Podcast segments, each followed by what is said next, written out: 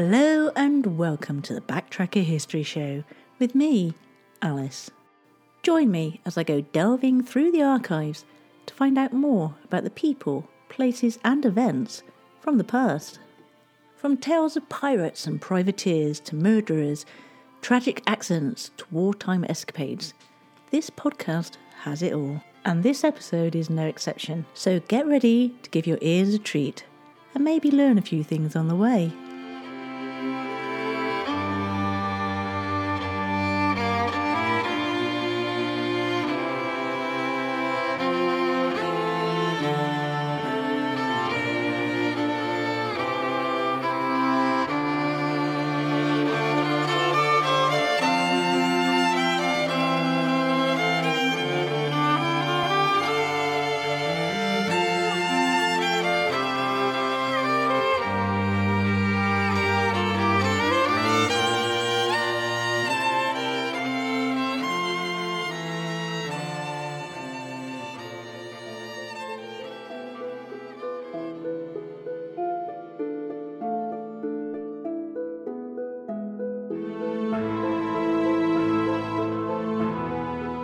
Today's tale occurred in the year 1938.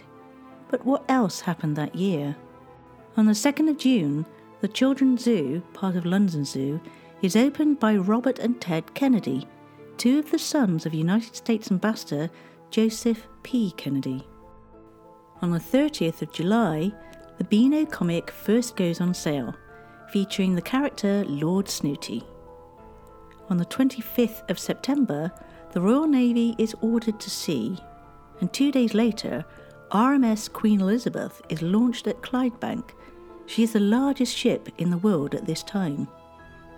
On the 30th of September, Neville Chamberlain returns to the UK from Munich at Heston Aerodrome, memorably waving the resolution signed the day earlier with Germany, and later in Downing Street giving his famous Peace for Our Time speech. George VI and Queen Elizabeth appear with Chamberlain on the balcony of Buckingham Palace to celebrate the agreement.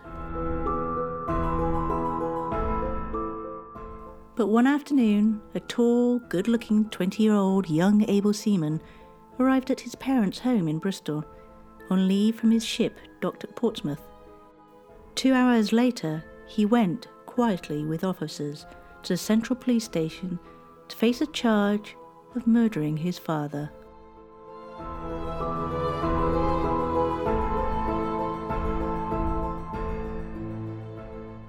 Before I continue with this story, I'd like you to know that names have been changed in respect to any living relatives. The sailor, an able seaman on HMS Forester, was Frederick Albert Button Smith and was born on 27th of November 1916. And the dead man, his father, was George Frederick Button Smith, aged 50, of 6 Cabot Street, St Paul's. The accused man had been in the Royal Navy for several years and had obtained leave for a few hours on Sunday, travelling from Portsmouth by train and taking a taxi to his home. He was due to return to duty before evening. He had lunch with his mother, Mary Ellen, and the father and his two sisters, Rose, who was 18, and Nellie, 14, as well as his brother Albert, who was 11, and his mother's father, Mr. Albert Edwards, who lived with the family. After lunch, the other children went out, the two youngest to go to Sunday school. Mr. Smith, who was himself in the Royal Navy for many years, but had recently become employed, went upstairs to lie down. Neighbours said they heard screams and some young men who were in the street ran into the house. They were E. Hobbs, Tom Davis, T. Matthew, and E. Gibbon. Mr. Davis told a Preston Mirror reporter that on the floor of the bedroom he found Mr. Smith's dead body with terrible wounds to the head and neck. Mr. Hobbs ran off to inform the police. When the police arrived, Fred Smith opened the door and asked them inside. He was taken into custody by Detective Sergeant Rudge and taken to the Central Police Station.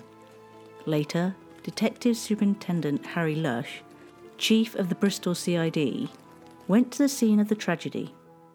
Police photographers took pictures of the bedroom, and Mr. Smith's body was removed to the mortuary. The house of the tragedy was locked. Mrs. Smith, who had a bad heart, collapsed at the news, and kind neighbours, Mr. and Mrs. Charles Street of 12 Cabot Street, took her and the other members of the family in for the rest of the day.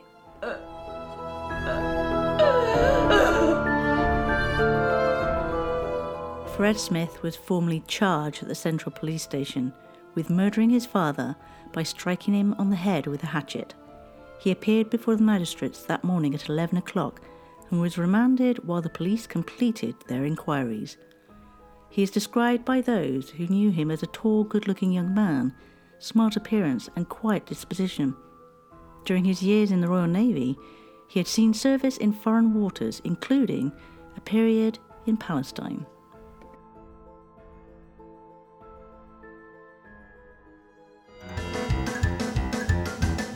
Word of the Week. And this week, my friends, I give you. Triskaidekaphobia, which is a noun meaning extreme superstition regarding the number 13. Famous people who have been plagued by this include Franklin Roosevelt, Herbert Hoover, Mark Twain, and Napoleon.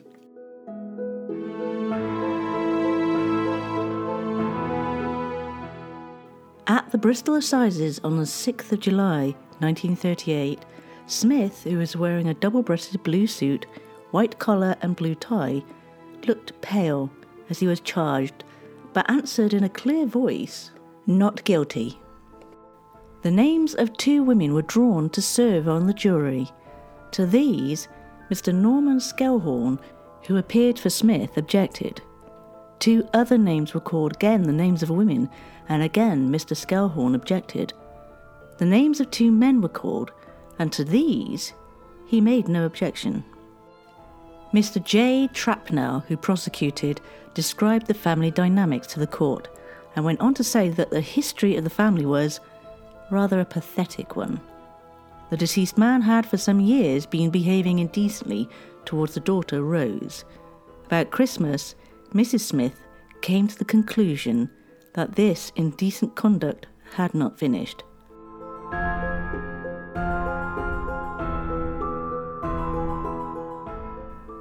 Mother of the family, Mary Ellen, wrote a series of letters to the prisoner, her son, and that's how he found out what was going on.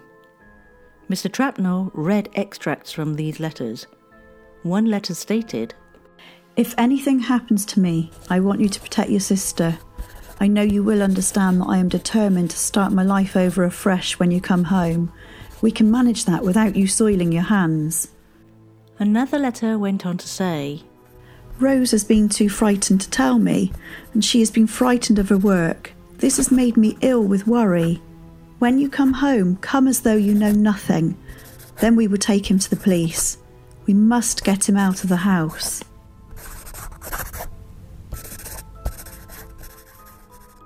On March the 28th, she wrote that she did not feel well enough to go to the police, and she thought they would punish her for not going before. Her husband must be out of the house by other means. On March the 29th, she asked her son to try and get him out of the house peacefully. We do not want the whole of the street to know, do we? She said. And three days later, in another letter, she wrote, Now do be careful. He always carries a knife with him. I hope it will be all right. On the following day, Mrs. Smith discovered that her husband had made a suggestion to Rose and sent a telegram to her son asking him to come at once. The accused was then staying with his fiancée at Portland, and he told her that he must go home, as his mother might be ill. But he sent a telegram to his mother saying that he would be home on the following Saturday.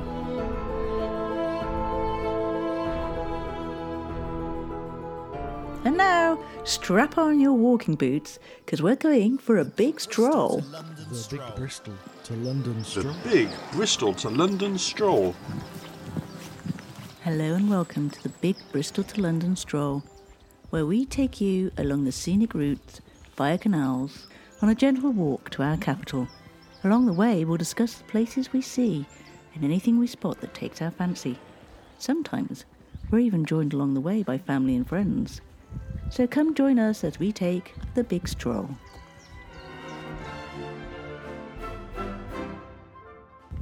In gorgeous autumnal sunshine, we walk the Thames path from Hurley Lock through Marlow, downstream towards Bourne End. Marlow's main landmark is the graceful suspension bridge, which spans the Thames, joining Buckinghamshire and Berkshire. It was completed in 1832 to designs by William Tierney Clark, who also designed the bridge across the Danube in Budapest.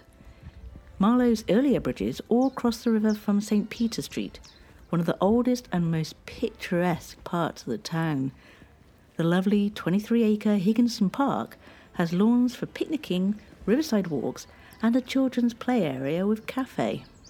The 18th century saw the arrival of Dr. Batty, a specialist in nervous diseases for whose name the term Batty is said to have sprung. He designed and built Court Garden House in Higginson Park, but for some reason, he forgot to include a staircase. Past residents have included Thomas Love Peacock, Jerome K. Jerome, T.S. Eliot, and the poet Shelley and his wife Mary, who completed her Gothic masterpiece, Frankenstein, whilst living in Marlow. It's alive. It's alive. It's moving. It's alive. Oh, it's alive. It's alive. It's alive. It's alive.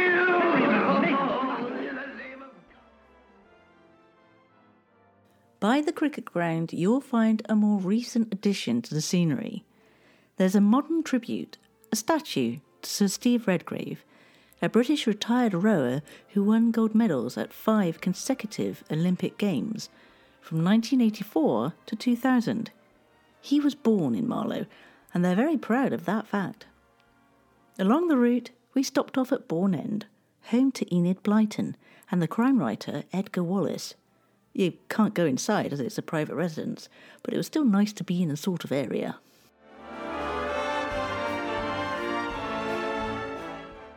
Soon we'll be coming to the end of this big stroll. And as you may know, we're doing it to raise money for the Suicide Prevention Bristol charity. With all the chaos and uncertainty of the past few years, there has been a decrease in mental health and an increase in suicides. The volunteers at the Suicide Prevention Bristol charity go out at night to the hotspots in the city centre, and should they find a lost soul, they try and talk to them before they make that final decision. This walk and the money raised is in memory of Sarah, who sadly passed away earlier this year. Now remember, if you feel low, there's always someone you can talk to, and you are more important than you probably know. If you'd like to donate, go to Just Giving and type in Backtracker, and you should find the page as well as more details about Sarah.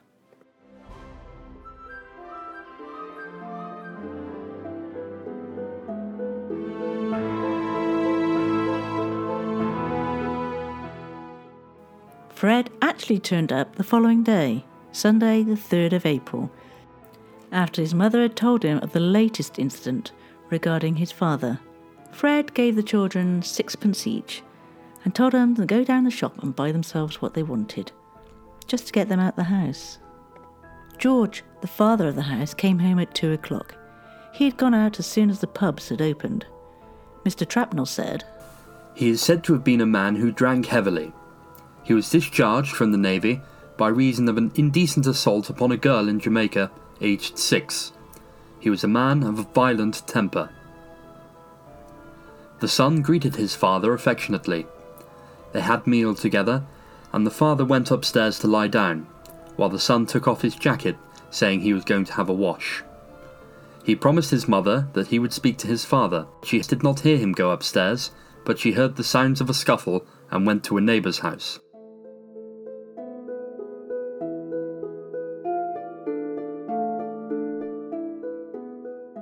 In the trial, when questioned by Mr. Skelhorn for the defence, Fred described what exactly happened in that bedroom when he went upstairs to confront his father. I said to him, Hey, you, I want to talk about the girls. He was lying on the bed. He glanced up at me, flung the clothes aside, and leapt out of bed. He then picked up something from the dressing table. I did not see what it was. He came towards me.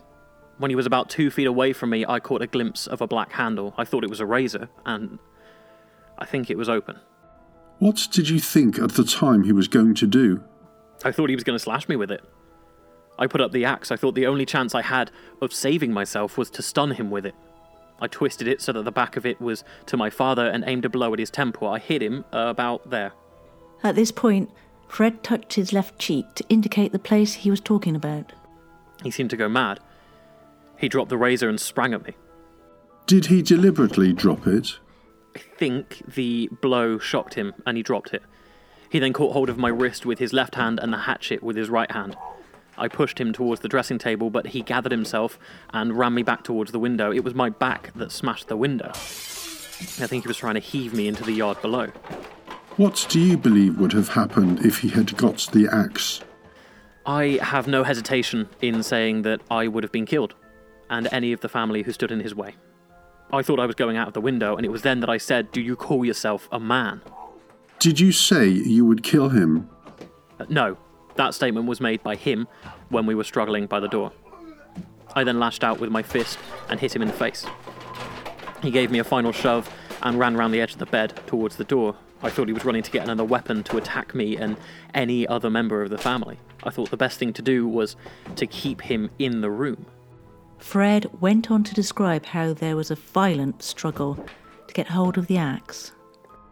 He seemed like a maniac. I was panic stricken. I tore myself from him and struck him twice with the hatchet. I hit him on the head. He collapsed and fell forward. I then lost my head and went on hitting him. After I'd finished hitting him, someone tried the door. I put my foot against it. I thought it was my mother. I said, Get out! I went round the side of the bed and picked up the razor. And I walked around the bottom of the bed and cut my father's throat. Did he show signs of being alive? No, sir. I think he was dead when he fell on the floor.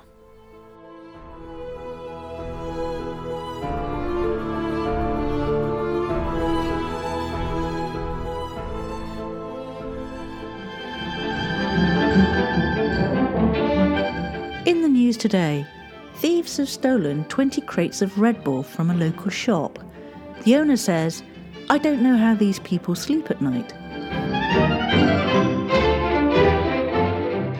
The Backtracker History Show Stories from the past brought back to life. You're listening to me, Alice, and I hope you agree with me that this is an intriguing yet sad story this week. I really feel for the family on so many levels, and I hope you agree with me that there is more than one victim in this particular tragedy. And yet, there's still so much more I can tell you, such as other witness statements, the mother's statement, and of course, the verdict, which is why it'll continue next week in part two. Ted Bundy murdered my dad's friend in 1974 while on his reign of terror in Utah. At least, Bundy admitted to killing her just before his execution, but police were never able to locate her body. That's the topic of just one episode on Straight Up Enigmas, a podcast to explore the unexplained. Spine tingling supernatural stories, historical mysteries, and true crime cases are all things to expect when you tune in to our show. We discuss the impossible murder of Julia Wallace, share terrifying true stories from our listeners about sleep paralysis, and explore Cleopatra's lost tomb. I'm Jaden McKell, and I'm the host of Straight Up Enigmas. Our bite sized bi weekly episodes focus on the world's strangest mysteries. Sacred and Sonic Geometry, The Mistress of Murder Farm, Turkmenistan's Door to Hell, The Curse of the horror film The Omen, and much more. Listen and subscribe at Apple Podcasts or wherever you find podcasts. Back in the day,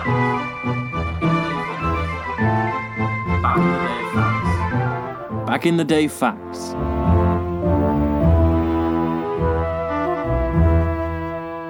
Let's start with the 20th of November 1945, when the Nuremberg war trials begin, as 24 Nazi leaders are put on trial before judges representing various Allied powers.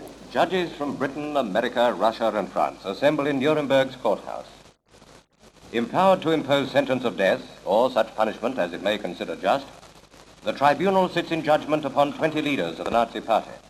On the 21st of November 1931, horror film Frankenstein is released, starring Boris Karloff as the monster, directed by James Whale and based on Mary Shelley's 1818 novel Frankenstein, or The Modern Prometheus. On the 22nd of November 1997, lead singer for INXS Michael Hutchence is found dead in his hotel suite in Sydney. He was 37. On the 23rd of November in the year 800, Charlemagne arrives in Rome to investigate the alleged crimes of Pope Leo III. Charlemagne has been called the father of Europe as he united most of Western Europe for the first time since the classical era of the Roman Empire.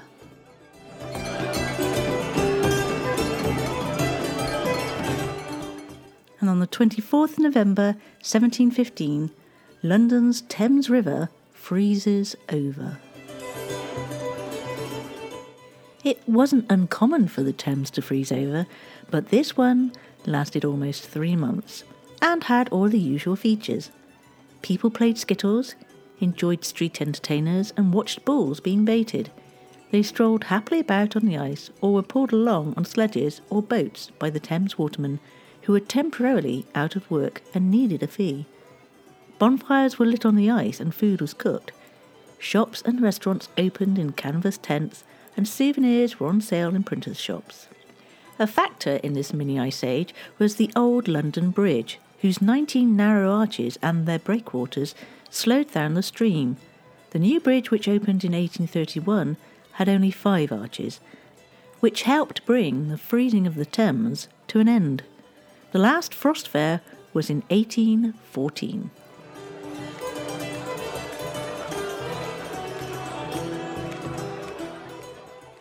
Well, I fear, my friends, that brings us to the end of the show this week. But don't worry, I'll be here same time, same place next week. I'd like to take a moment to thank the people who are the real stars of the show, the ones that bring the stories to life.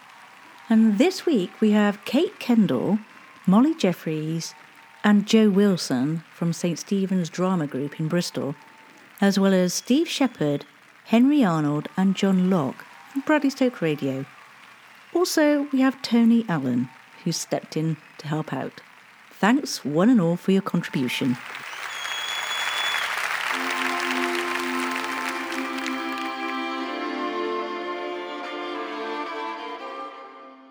Thank you for listening to the Backtracker History Show podcast with me, Alice.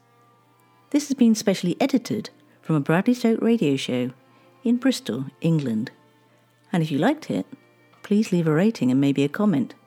And if you'd like to support the show with a donation, however small, you can go to kofi.com, spelt K O hyphen F I. And if you're interested in buying merchandise featuring the show's logo, then pop over to teepublic.com, where you'll find lots of things to choose from. And if you want to get in touch with me, it's perfectly easy. You'll be able to find me on Twitter or Facebook by looking for at Backtracker UK with a capital B, a capital T, and a capital UK, or you can email me direct at info at backtracker.co.uk. So until next time, guys, take care and look after each other.